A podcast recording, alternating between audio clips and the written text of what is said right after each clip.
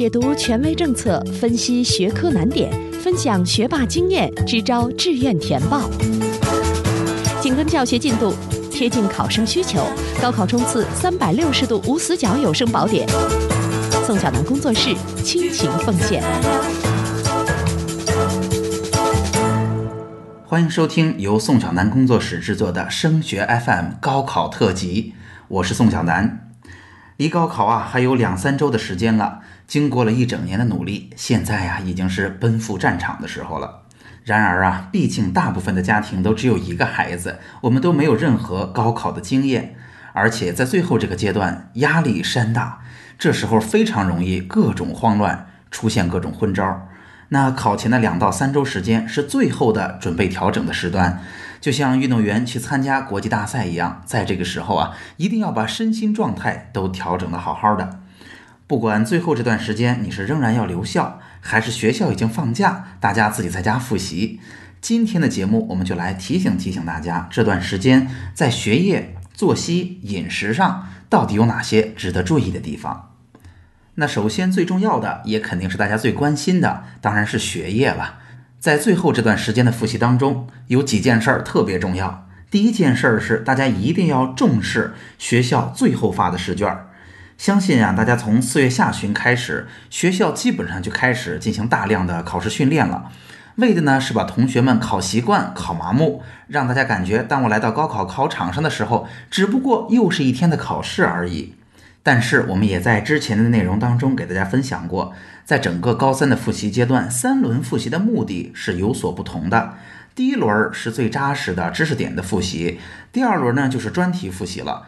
那第三轮的复习其实对于高考的针对性就更强了，甚至有一点猜测高考考试重点的意思。所以在第三轮复习当中，老师精简出来的复习内容以及老师出的卷子，其实都非常重要。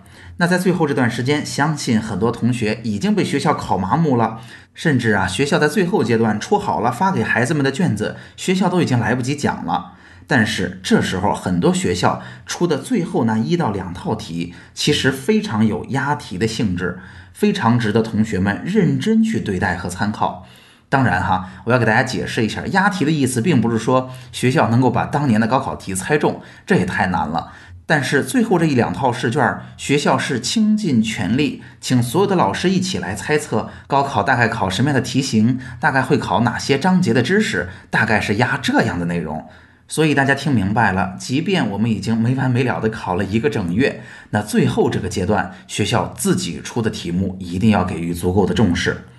那要做好的第二件事儿，就是提醒大家，在最后的两三周里，一定要把工作量适当的降低，制定一个可以完成的计划。这是什么意思呢？哈，在整个高三，我相信大家都已经高强度的复习了一整年了，相信大家已经体会过四月下旬开始，一直到五月中旬，非常难熬的一个阶段了。所以很多同学在这个时候，理所当然的会为自己制定一个非常浩大的复习计划。当然，主要的内容就是大量的刷题了。在高考之前，如果能够做完，相信他真实的感觉是，我的心里会踏实很多。尤其是对于那些对自己在前一阶段的复习比较不超级满意的同学，他想在这段时间里边通过做题找个平衡，把分数找回来。但是这样的计划，其实在制定之初，我们就完全可以预见，之后每天他都会过得非常的疲惫，在追他自己的进度，而且即便是这样，还很可能完不成。这本身其实就会在很大程度上影响他的自信心。那如果这样的计划得到了特别坚定的执行，甚至执行到了高考的当天早晨，那就更要命了。相信到那时候走进考场的，一定是一个身心疲惫、心神不定的考生。所以提醒大家，可以跟我一起想一下，离高考啊还有最后的两三周了，最后这段时间的复习到底要达到一个什么样的目的？大家想想看，在这最后短短的二十天时间里，我们并不是要把过去三年都没学会的内容立刻掌握到融会贯通，而是要有所取舍的。一方面，我们最大程度的维持知识的熟悉程度，我们把会的东西拿到手。另一方面呢，现在的复习其实还有另外一个目的，就是要照顾好自己的心情。就像刚才的同学给自己制定一个大量的做题的任务一样，他求的是心里的舒服，是心里的踏实。所以这时候的复习计划，我们一定要照顾心情，给自己一个正面的心理暗示。我们要达到的效果是呀。当我们第二天就要高考的时候，我们脑海里想的是：你看很棒吧？我在这段时间里边正正好好把我所有的内容都复习完了一遍。那这样我们来到考场才会更有信心。那怎么才能做到这一点呢？教给大家几招哈。首先，在知识内容上，我们主要复习整理过的知识结构，以及老师在第二轮复习甚至是第一轮复习当中使用过的讲义，最大程度上精简冗余的内容。那第二呢，就是记得看看错题本儿，因为这些是我们掌握的不够好的知识点，这些内容我们更加熟悉，对我们考试一定是有帮助的。那第三点，大家一定要保持一定的训练量，虽然不是大量的题海那样的刷题，但是还是要做一点题目。其实啊，大家想想看，仅仅会刷题的同学，大部分其实自己没有总结过知识结构，根本就不知道自己哪些知识已经会了。不需要再为它花时间了。哪些知识还不会，仍然需要针对性的训练。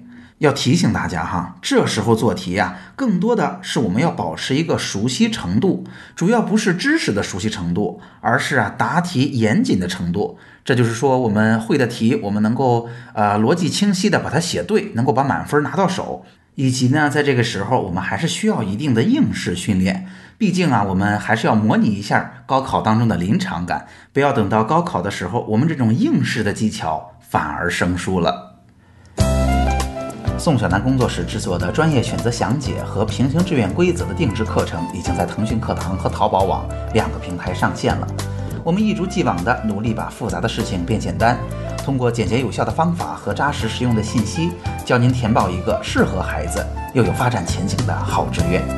在腾讯课堂或者淘宝网搜索“升学定制课”，就可以找到他们了。那学业部分啊，显然还是重中之重。说过了学业，下面我们来稍微说一说作息和饮食啊。那对于作息来说，同样有两点值得提醒大家注意。第一个就是作息时间呀。您记得要提前调整，避免啊到最后的时候在短时间内集中的去调节，因为从四月下旬开始，学校基本上都采取了稳中取胜的策略，以不变应万变。这段时间啊，学校会尽可能减少对学生带来的任何变化，无论他是在学习方法上、作息规律上，甚至包括了跟家长的沟通上，我们都不希望还有其他任何的新问题被提出来需要去解决。但是。的确有很多同学是夜猫子，这也可以理解哈。毕竟复习的任务这么艰巨，长时间高负荷是一种常态。然而对于高考而言，道理不用讲，大家也知道，高考的时间基本上是早晨九点开始，下午三点开始，所以我们还是需要把自己状态最好的时候调回到白天来。那作息的调整啊，就像我们倒时差一样，其实是需要花一点时间的。短时间剧烈的作息变化会让身体造成很大的不适。所以啊，提醒大家，最晚考前两周，无论如何要开始调时间了。提前三周也没有任何的问题。所以，如果您听到了本期节目，您就可以开始去做了。那第二点要提醒的就是，这段时间一定要注意休息，保证充足的睡眠，避免过度疲劳。那在这段时间呢，就像刚才我举的例子一样，很多同学都倾向于让自己的时间被排得满满当当，让自己保持一个忙碌的状态。那看到孩子们这样的情况呢，很多老师和家长们其实也都感觉非常的欣慰。然而，大家想想看，孩子们这么做仅仅是为了更好的复习、提高成绩吗？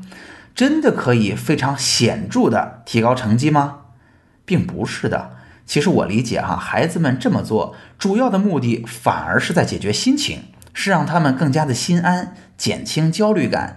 大部分的考生其实是这么想的：你看，我过去可能不足够的努力，那现在的结果呢？我对自己也不超级的满意。那在最后这段时间，我也觉得我要为自己拼一把了，所以我一定咬牙坚持，释放自己最大的潜力，在最后这段时间拼了。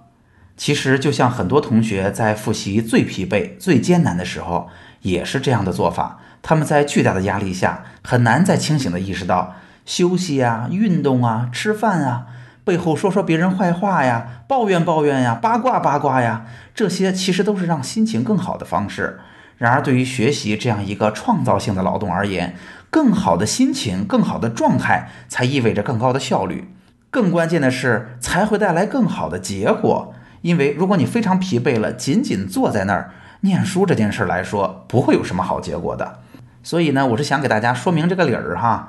如果现在你已经非常疲惫了，充足的睡眠同样是在为高考努力，一定避免在最后阶段过度疲劳，把自己累垮了。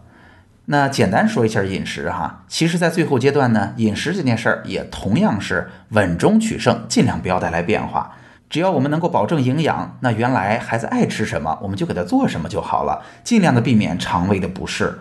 以及呢，等到我们考试的时候，天气呀也会非常的炎热，大家记得不要突然去吃很多的保养品、补品，避免各种上火、各种头疼脑热。那同时还有一件事要提醒一下大家，就是在最后这段时间，尽可能的避免生病，避免感冒啊、发烧啊、吃坏肚子啊这样的状况。当然，如果我们真的生病了，也不用紧张哈，该怎么考怎么考，这也是正常现象，每年都会有不少同学遇到的。如果我们真的生病了，我们也没有必要为自己创造那种紧张的情绪出来。好，总结一下今天的内容：考前最后三周，在学业上、作息上和饮食上，今天我们讲了讲都有哪些必要的准备，算是给您一个小提醒。最后这段时间呀，非常容易混乱，非常容易着急。听过今天的内容呢，您就按部就班的一项一项去准备就好了。我们的目标是一切尽在掌握。都给您一个提前的提醒，让我们踏踏实实的迎接高考的到来。今天的节目就到这儿。除了收听播客，强烈建议您加入升学 FM 的听友群。在这里，您不但可以与两千多名高中家长和同学及时讨论自己关心的问题，还可以参加周三晚上我专门为听友准备的直播答疑。听友群的加入方式，请查看我们的微信公共号。添加微信公共号，请您搜索汉字或者全拼。都是升学 FM，升学 FM，让我们在孩子升学的日子里相互陪伴。我们下期见。